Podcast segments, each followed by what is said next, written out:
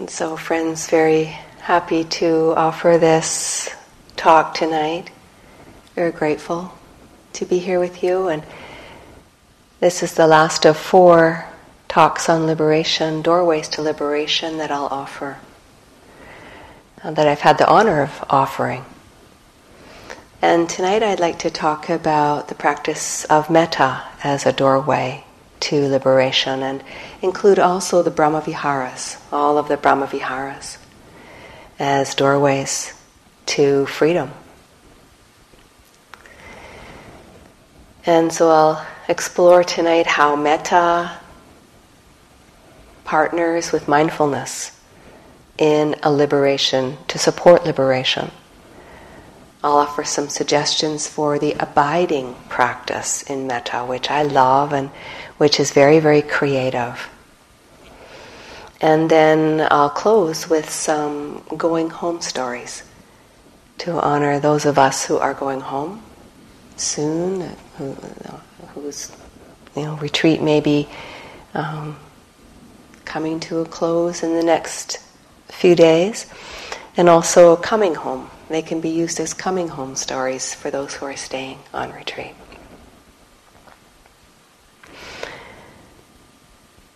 And so, metta, a translation, I, I really resonate with friendliness, goodwill, care, connection. And the connection between mindfulness and metta one way of understanding it is that metta or kindness is at the very heart of our mindfulness practice, at the very heart of the way that we pay attention. We pay attention with open, kind curiosity, with the intention of responding wisely to our experience. And this part of paying attention with open, kind curiosity. There's kindness built right in there, or open. We could say open, sometimes we say non judgmental, but of course we're doing it in order to discern wisely. But in that moment of seeing mindfully, we are suspending reactivity, being for or against what's here. And this is a wonderful way of understanding metta this deep befriending. I often think of it as kitchen table metta. With my friends, you know, might be at the kitchen table chatting late in the night, maybe over a cup of tea, and I might have something heavy on my heart to share with that friend. And I know that that friend is not going to judge me, not going to give me advice not going to tell me what to do unless I ask for some guidance. But I know that their deep listening is what is transformative. They might not fix it, but the sharing of it with someone who can hold it in caring attention is powerful. And this is what we offer our own selves as we pay attention to our experience with mindfulness and metta. I like how Christina Feldman describes this. Mindfulness helps us turn towards what's here. Metta helps us sit beside it.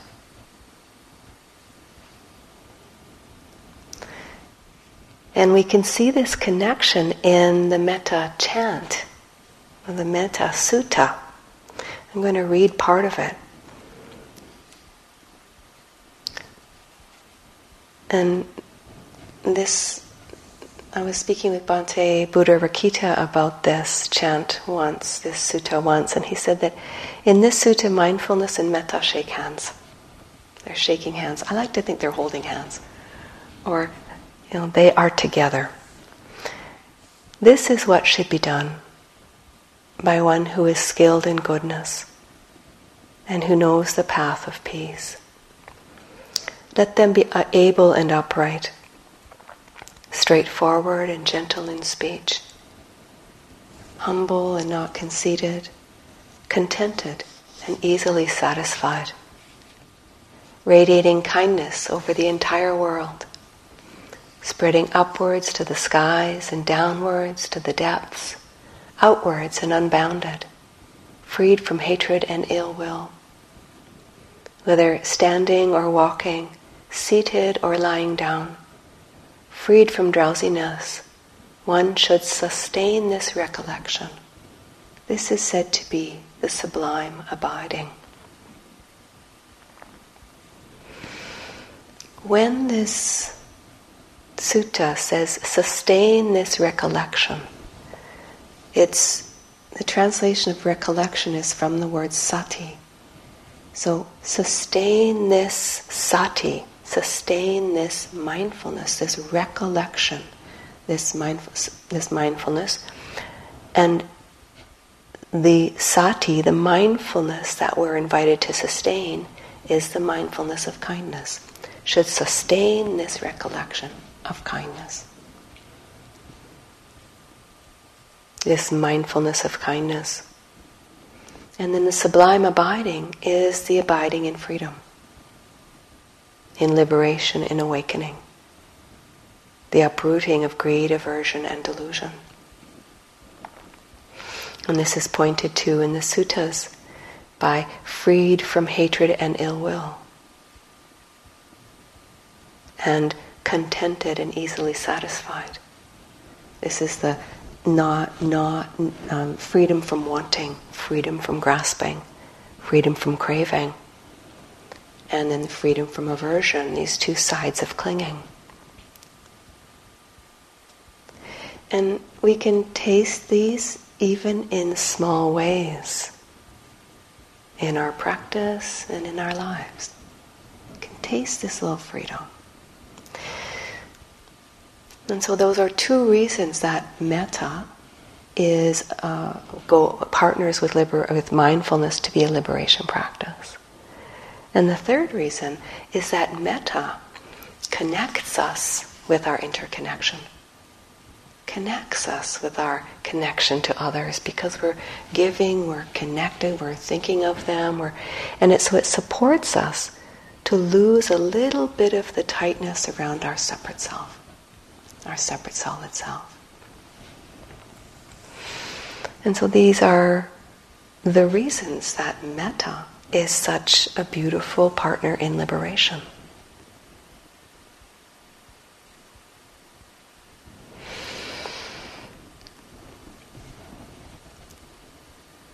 I want to share a story of this, a retreat story of this. As we can, of course, feel aversion in so many different ways, and often towards ourselves and self self judgment. And so I want to share a little story about how I worked with self judgment with this practice. And I was at IMS I might have been here, but I was at IMS, and just self judgment was coming up a lot. And so I began a practice that combined mindfulness and metta. And every time self judgment came up, I would mindfully note, oh, this is, this is self judgment.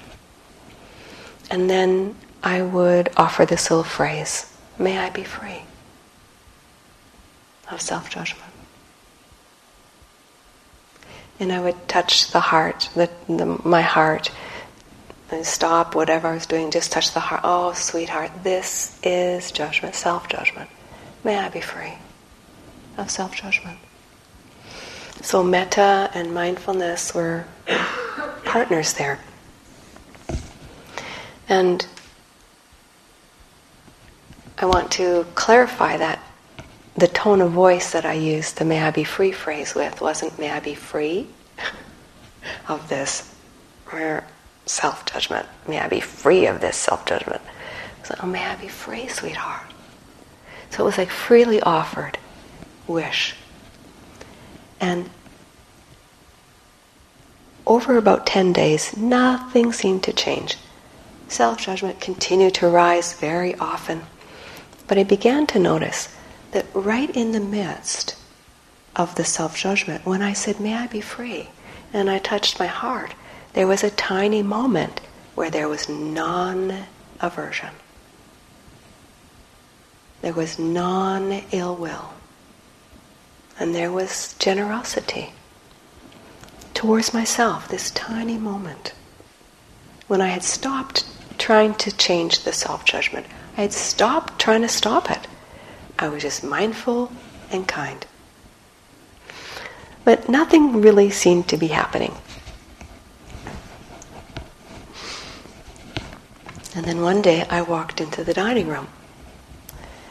And in those years, in those days, it's quite a while ago now, they had pickled beets, which I noticed they still have here at the Forest Refuge. And so I put, I filled my plate, and I put some pickled beets on, which I really love and I was walking back to my, walking to find a spot to sit down. And in the middle of the dining hall, I tripped. And I fell, fell forward, and my food started to slide off the plate. And I could see the trajectory of the pickled beets I could see whose lap they were going to fall in, land in. And so I, I'm still not sure how I did this, but I somehow got my plate under the beets that were flying off and caught the whole, the full meal deal. I caught it in kind of, kind of almost midair. And it landed, you know, back on the plate. And I was standing there in the hall and the first thing that rose was, good catch. Second thing that rose, everybody saw you. Everybody's going to remember you now. Third thought that rose, I just laughed inside. I didn't laugh out loud. Laughed inside, and the thought that rose was, oh my gosh, what would I do without you? endlessly entertaining, meaning the judgment thought that had risen secondly. There was just complete freedom around the judgment thought. And I learned in that moment that judgments will rise, they're conditioned, but I could have a different relationship to them. And that moment has become a touchstone moment for me. Now, whenever I look at the pickled beets, I remember that moment of freedom.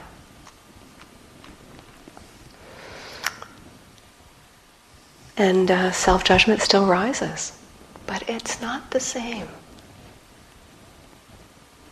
I know, I know more about it now, of course, you know, when I do something new or something like tripping in the hall, you know, self judgment is going to rise. But it's not the same. And so, this profound practice of mindfulness and metta has deep, deep freedom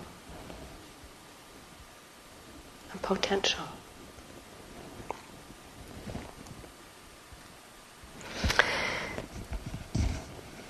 I'd like to offer some ways of practicing the abiding practice, and I many of us have uh, probably have an abiding practice, but not not everyone, I think. And I think we often work with the phrases, uh, which are beautiful practice, and I love the phrase practice. It comes from the Visuddhimagga, the fifth century uh, work of Ajahn Buddhaghosa. And the abiding practice is an earlier practice, a sutta practice, that is said to be the practice of the Buddha. And so I'd like to read the that sutta.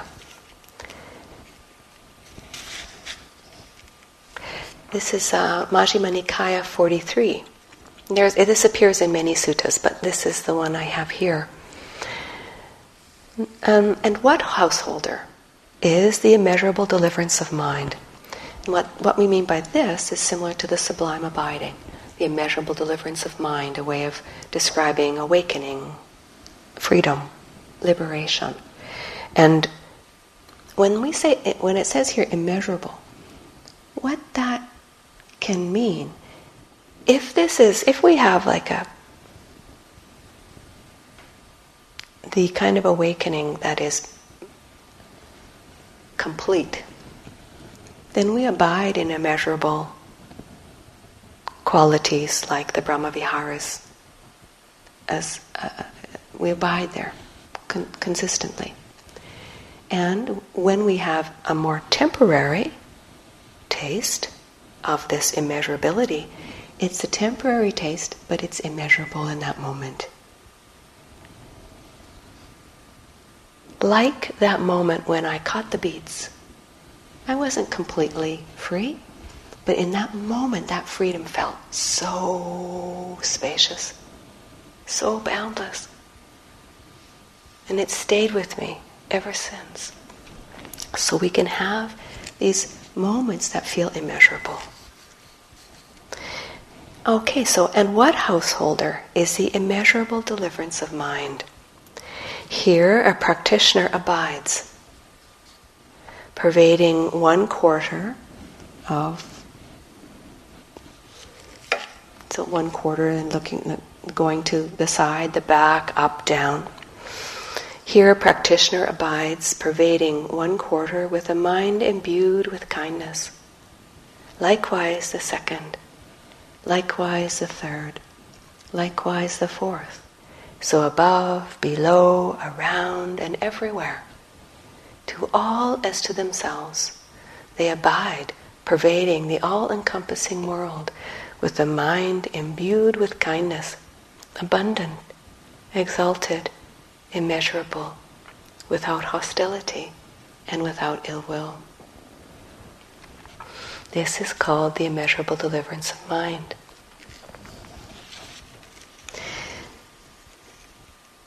And so the three reasons or the three ways that metta supports liberation are included in this sutta also. It's a giving, so we're, we're eroding grasping because we're wishing this to others, to the whole world. This erodes uh, hostility, you know, the line without hostility, without ill will. We're cultivating goodwill. And this connection to a larger sense of belonging, in a way, a larger sense of community.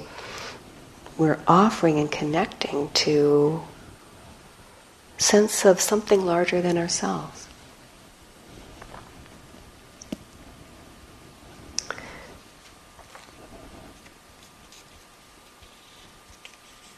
And so I'd like to describe how I practice with the abiding practice.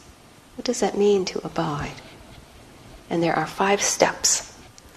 Oh, before I say that, the abiding practice um, is one where we abide in the qualities of kindness. Or it could be abiding in any of the Brahma Viharas. The sutta that I read, abiding in kindness, is repeated for each of the other Brahma Viharas.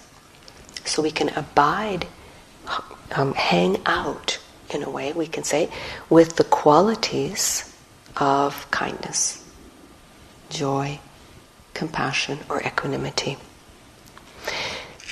And when we hang out like that or abide in the qualities, it's not that we are going, it, um, going to deny other things that are here, but kindness can be present even when other things are present, even difficulties. And so we're allowing those wholesome qualities to, in a way, support the mind to be with everything else with friendliness in the midst of things. And so there are two ways we can abide. One is when the qualities are present. When they rise, we can just notice them and hang out as long as they last. We can be without clinging. We just notice, oh, what's this like in the body and the mind? And as we do that, we, and we, we let them grow by paying attention, my, wise mindfulness, and also anchor them in a way in our mind and heart. Oh, this is what it feels like. We help our being get familiar with what it feels like. So we kind of support our mind to know it more fully and recognize it more easily.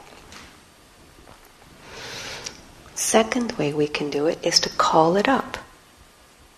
Call it up intentionally. And so this is what I'd like to offer my five steps with, calling it up. So the first one is to find your easiest doorway to care, connection, friendliness, goodwill. Your easiest doorway. And so I'm going to offer a number of them here. The first doorway can be intention, just the intention to offer kindness. And this is an important one because intention sometimes feels quite neutral. And there can be a kind of a expectation about metta that it feel a certain way, that we feel warm, we feel friendly. And that can kind of sometimes get in the way. We can have too much of an expectation around that intention, if we simply have the intention to offer metta, the way I did, for example, in the early part of the practice I described when I was offering, oh, this is self judgment, may I be kind, it was very neutral. I didn't feel a warm, fuzzy feeling. And yet I kept doing it. That's the powerful part. The intention is the powerful part, not how we feel or how it feels. So if we feel metta is quite neutral, we just keep offering it, and that's powerful. So that's important to know. So intention can be an easy doorway. We just keep turning, keep turning. Kind of like if we have a friend and, you know, we, we know we're going to, we're loyal. we're loyal. We're steadfast. It doesn't always feel warm and fuzzy. So that can be a doorway for you. And now I'll list another number of other doorways and see if any of these resonate for you. Very often, an easy doorway for us is a person that we care about, or a person who's, who we appreciate. And so, see if there's a person like that for you.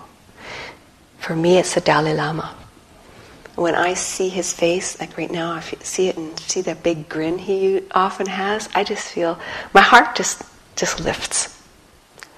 And so the heart just lifts, and that, that's a flavor of metta. There's a little bit of connection there, a little bit of appreciation. You will have your own flavors. Kuan Yin, Mother Teresa, a teacher you know or you don't know could be uh, an easy doorway for you uh, someone that you know would see your goodness, someone who appreciates you, an elder, an ancestor, or it could be someone that you, someone that's not a teacher that, or a guide in that way. It could be the neighbor who appreciates that you water their plants. This, this person you have a connection with. Could be a friend, could be a, a cousin, could be a family member could be um, anyone that you feel a little uplift for, a little appreciation, a little connection. It can be very subtle. It's another thing about it, it doesn't have to be big.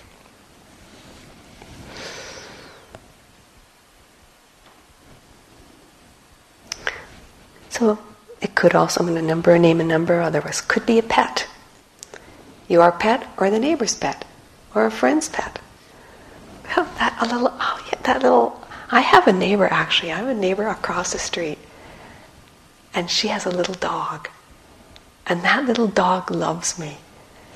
And when that little dog runs out the front door, it runs to the front of the fence and looks at my house. it's like, I swear. she says the same thing. Looks at my house. Is Jeannie going to come out with us for a walk? Sometimes I do, and then they get really, the little dog gets really excited. But can you see what's happening for me as I'm talking about that dog? I've got some I've got some uplift. So it could be a pet. Could be um, noticing that you can settle back and receive the breath.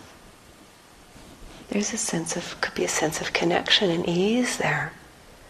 That could be your doorway into kindness, friendliness, softness, gentleness, care, connection. So that could be that physical settling back. It could be a gentle touch. We often talk about phrases in metta, images in metta, but touch is a really big doorway for metta. Could be a gentle touch. Let's ex- just have an experiment with this just right now. Wherever your hands are lying, however they're lying, don't move them. Just give a little gentle squeeze. A little pressure, an extra pressure. That can be a very soft way of giving yourself some metta. And we know there's so much research on the benefit of caring touch. So we can offer this to ourselves. We often say hand on the heart, but this way, if we just give a little squeeze, no one even knows we're offering metta to ourselves. I asked a, a, a grade four once. Uh, I was I was in a elementary school teaching, and I was with every grade for 15 minutes all day, for the whole day, for eight weeks. And um, at one point, I asked a grade four boy, "How do you show kindness to yourself?" And he said, I put my hands on my desk in front of me, like I fold them on the desk in front of me, and then I, I can rub my belly, and no one can see that I'm doing it. That was his way of offering to himself. So sweet. Or if you've got your arms folded, your, your arms folded, you can put your one hand under your left armpit. And that's really close to the vagus nerve which helps to settle the nervous system. And so that's a very nice way to offer yourself a kind touch.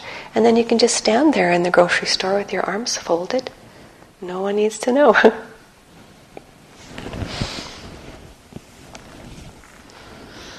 I was also working with a yogi once a few years ago and talking about the importance of softness and touch.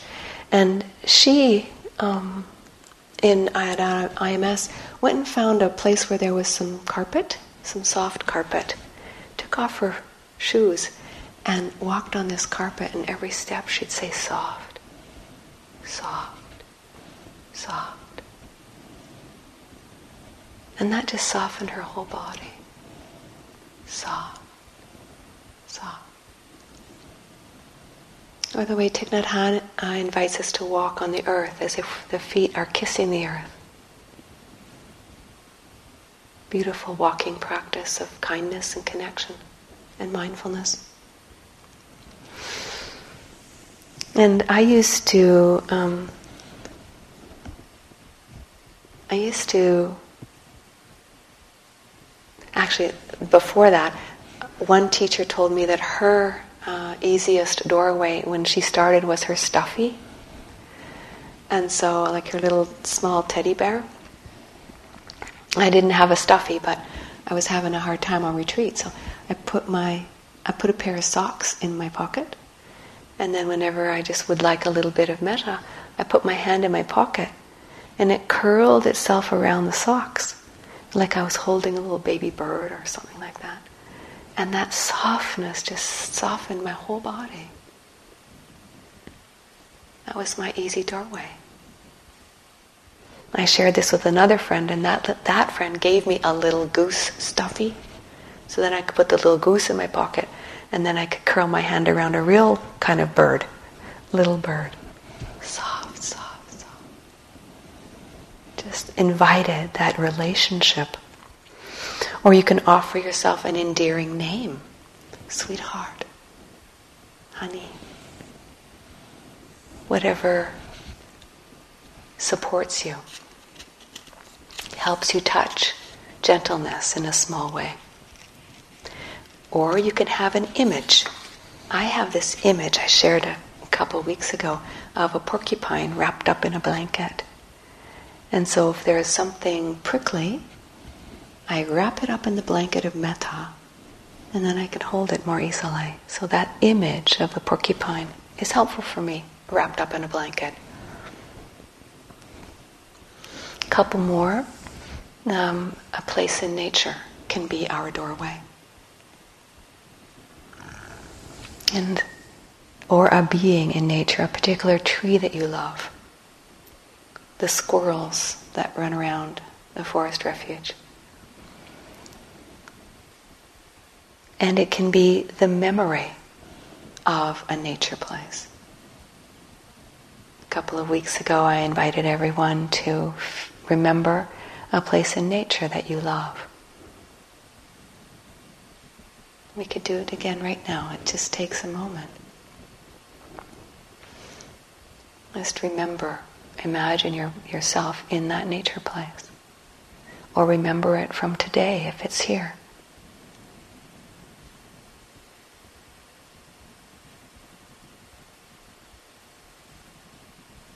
what happens in your body, in your heart? What rises?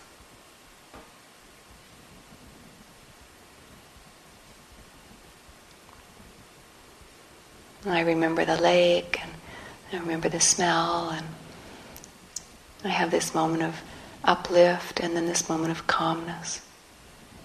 We had words like that a couple weeks ago. Or I offered words like that, I should say. And then we abide there, we hang out there. One last one doorway. Um,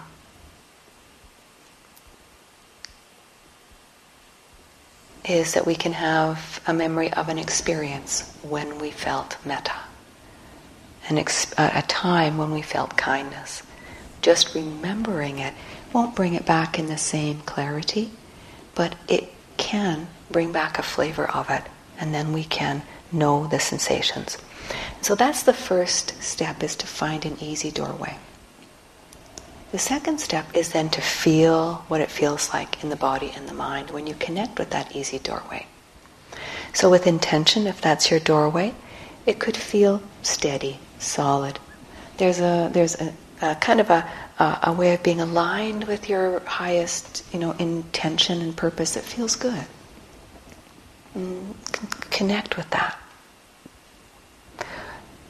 And the, the other doorways, whatever, whichever doorway speaks to you, then notice what sensations, what feelings do they rise in your in your body, your mind, and your heart. And these can be very subtle. A sense of ease, a small sense of uplift, a small sense of relaxation, a small sense of connection.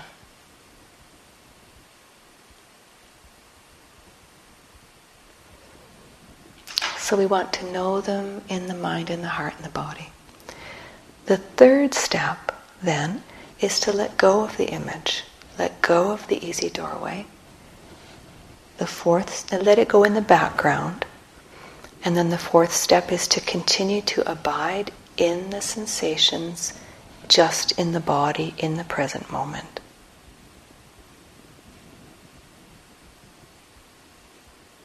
They'll still be here, even if just for a breath or a half a breath.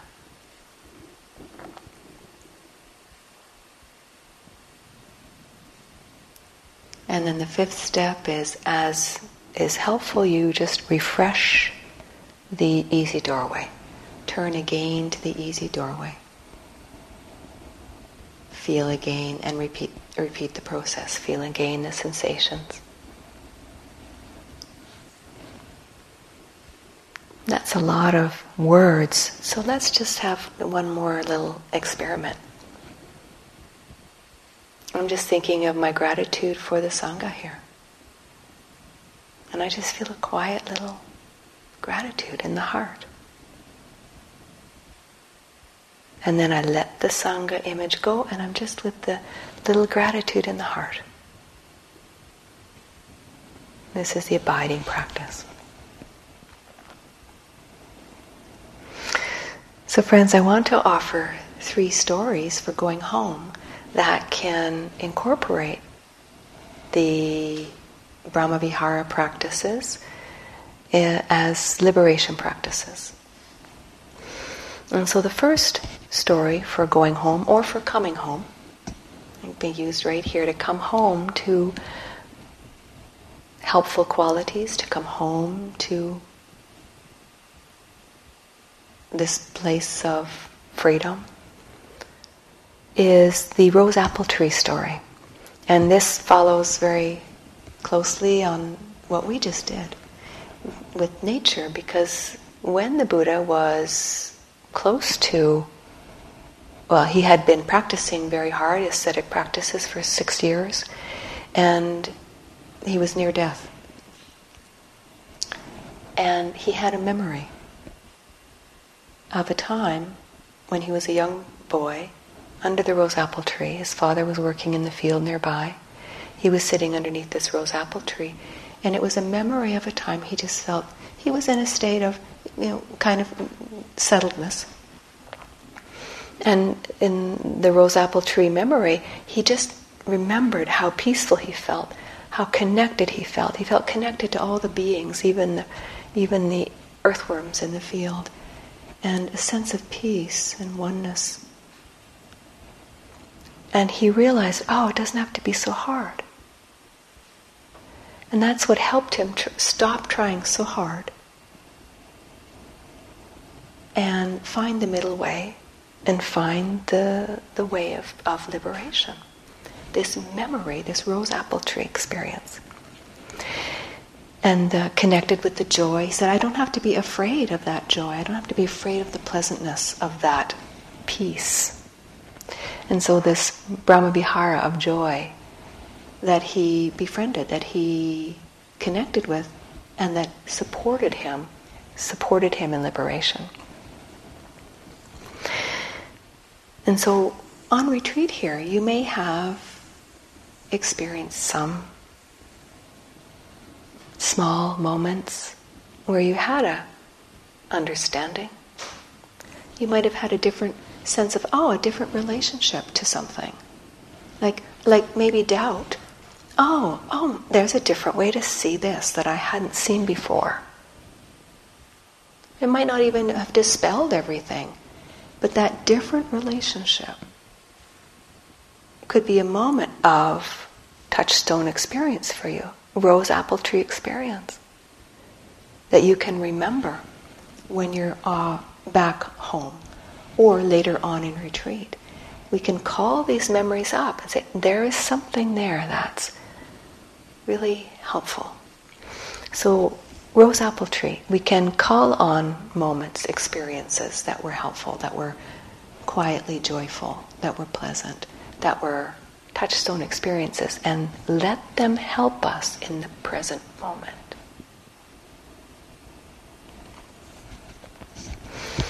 The second going home story I want to offer is an equanimity story. And this is a story of something, again, that was very uh, kind of a. a we, ha- we have um, wonderful indigenous elders back at my home, and this is a story about Chief Delorme, who's the chief, was the former chief of Cowessess First Nation. And on that nation, that was one of the nations in Canada where in 2000 and about three years ago, there were findings at a residential school, a former residential school, of unmarked graves beside this residential school. And it was quite, it was, I mean, it was a big,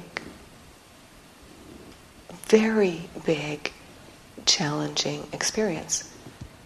The indigenous people, of course, had known that those were there, those graves were there, but still it was very challenging to kind of call these memories and experiences back of the residential school. Challenge, trauma. And it was also a shock for the non Indigenous community, allies, who might not have been aware of this situation. And I'll never forget Chief Delorme.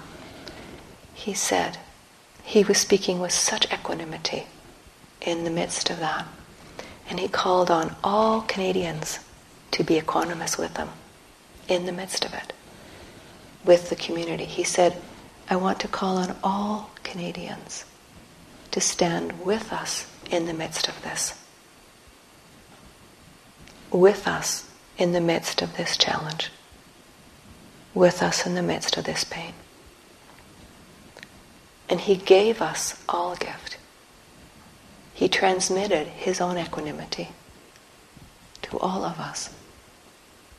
And so now I call on that memory as a way of calling on equanimity in the midst of things.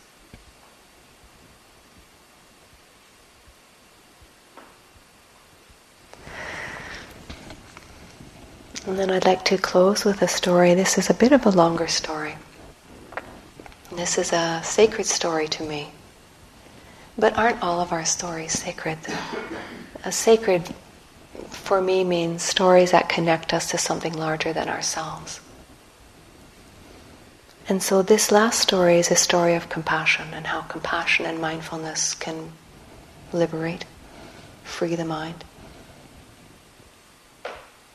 and bring us home.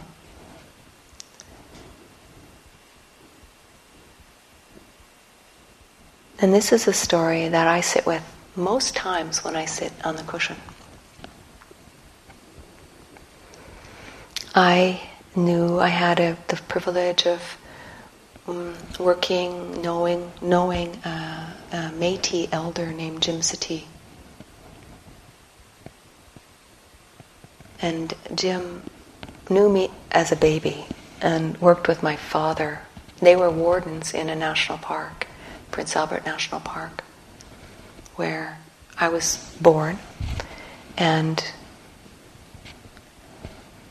we lived for a few years before our family moved away. And at that time, when I was a baby, Jim Sati had taken my dad under his wing. My dad was also Métis, and Jim took Dad under his wing and really taught him a lot about the land and the lakes and taught him a lot about um,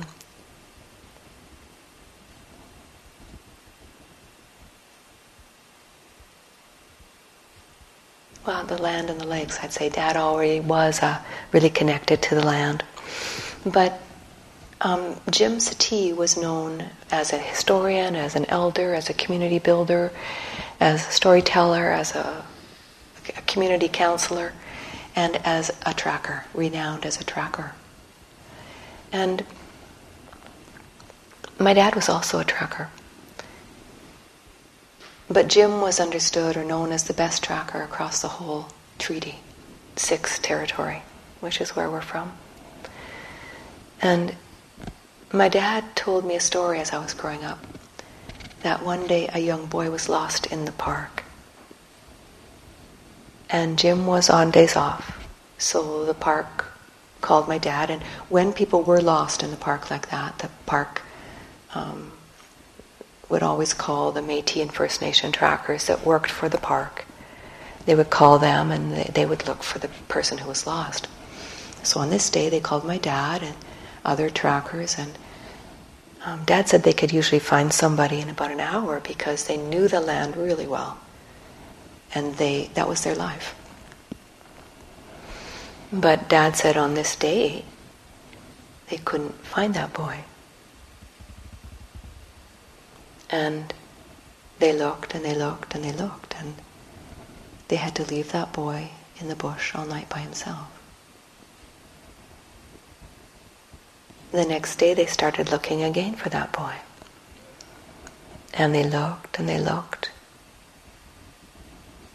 And again, they couldn't find that boy. They had to leave him again all night in the bush by himself. And the next morning, they started to look for that boy again. Dad said they started before it was light. And they looked and they looked. And about noon, Dad said they were getting desperate because they didn't know if that boy could survive another night in the bush. And so at that point, Dad said, We have to call Jim. And Jim, they, they went to Jim's home. He lived at the Métis, Fish Lake Métis settlement.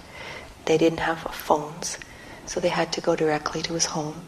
And they said, Jim, can you come? And Jim said, Yes. And he came, and he said to my dad, Show me where that boy was last seen. And dad showed him where that boy was last seen. And dad said he stood there in that spot for two or three minutes, really quiet. Didn't say anything, and the whole, all the search team all around him got really quiet also. And of course, the ground, you know, was all trampled up because the search team had been there for three days already. Everybody got really quiet. And then after two, three minutes, Dad said Jim took off walking real fast into the bush. Dad followed. He said that Jim walked for two hours straight, really fast. Tracked over six miles of muskeg. Dad said he never stopped. And then he did stop. And Dad said that boy was right there in front of him. And he found him alive. And Dad said no, no one really knew how he did that, not even the trackers that were there that day. And I grew up on that story. Our family moved away from the park soon after. Jim's family moved away. But I grew up knowing Jim Sati through that story. And so when I met Jim Sati, and I always wondered, how did he find that boy? And when I met Jim Sati as an adult, I was about 25, and he came to do a talk on First Nation and Métis history in my hometown, in the park.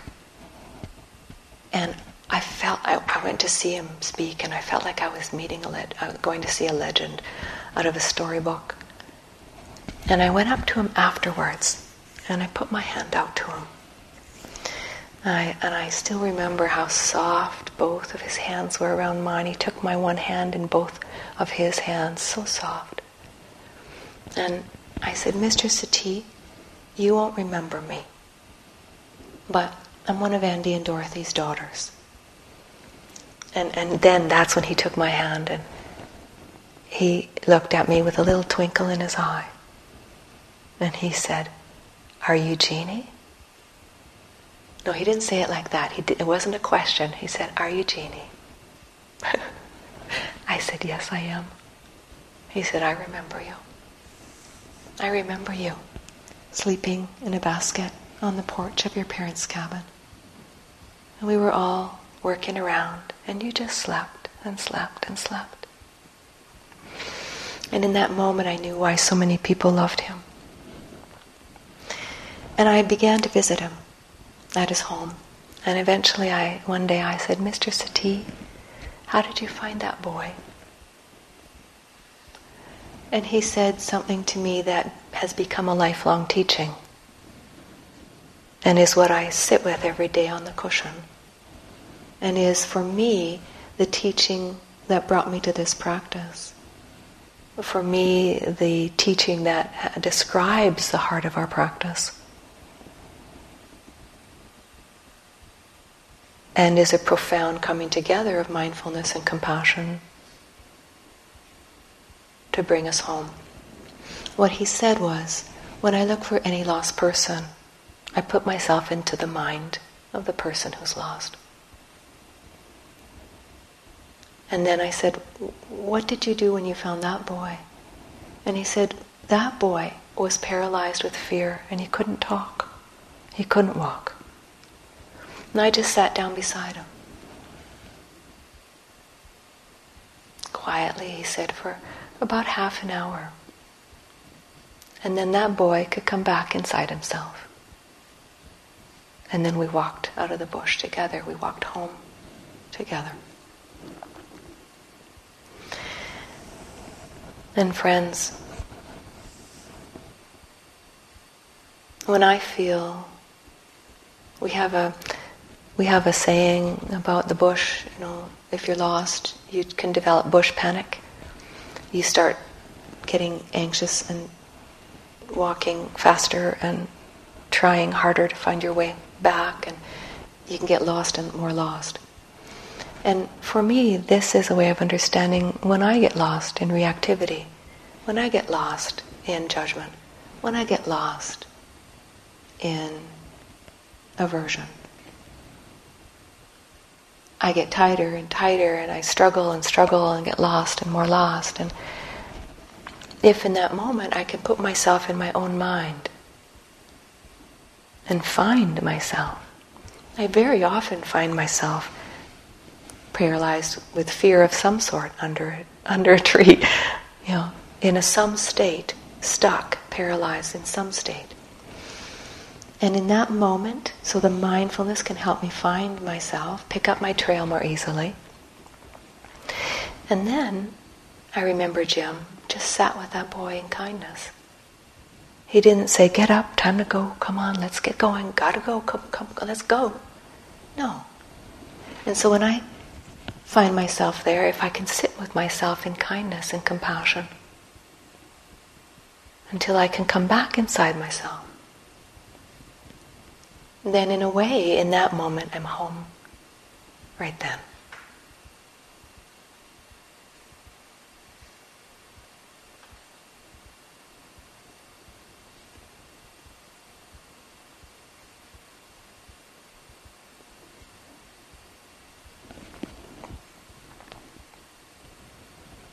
There are so many ways of understanding this story, or so many things to see in this story. Sometimes I relate to Jim as mindfulness. You know, we have a saying that mindfulness always remembers you when you turn to it. It's always there for you. We mindfulness, I remember you. Sometimes I recognize, recognize myself in the searchers. They're, they're doing, doing, doing, but nothing seems to be, no fruit. Sometimes I'm in the lost boy. Sometimes I'm in the wisdom of Jim. Sometimes I see Jim as wisdom and compassion.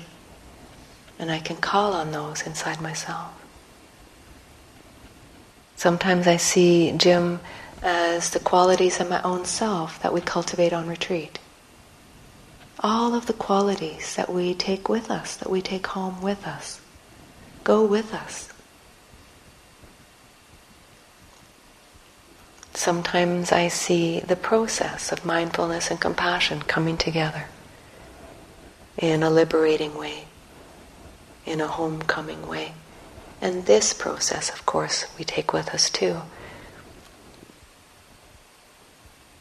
And so all the fruits and the gifts of the practice are for me in this story, and the way, the process, the path is in this story. And this abides in our hearts, wherever we are.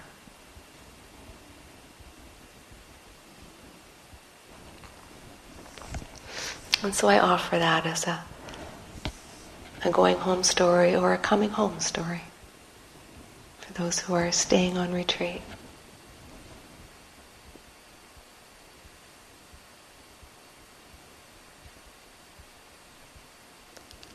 I'm just really right now with the gratitude for Jim, gratitude for all of our ancestors, gratitude for wisdom that, that abides in our hearts, gratitude for the Brahmaviharas, mindfulness that can liberate the heart, help the heart come home to its true nature, to its true home, to its divine abode, to the immeasurable ever present, really, that we can call on at any time. Qualities of mindfulness and compassion, kindness, equanimity that can really just lead us right home.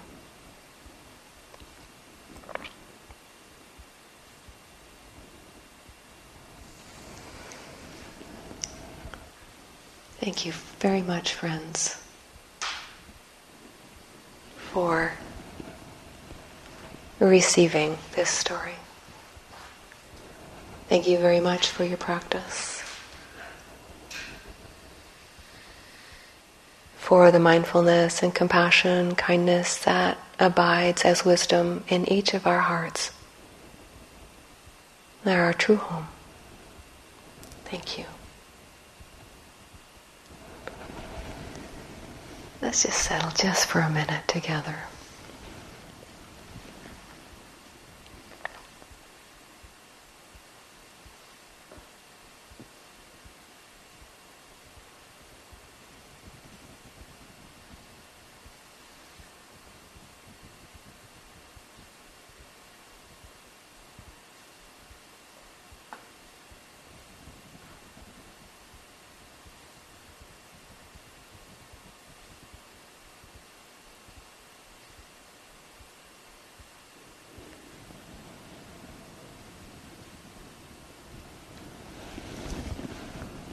Let's chant, friends.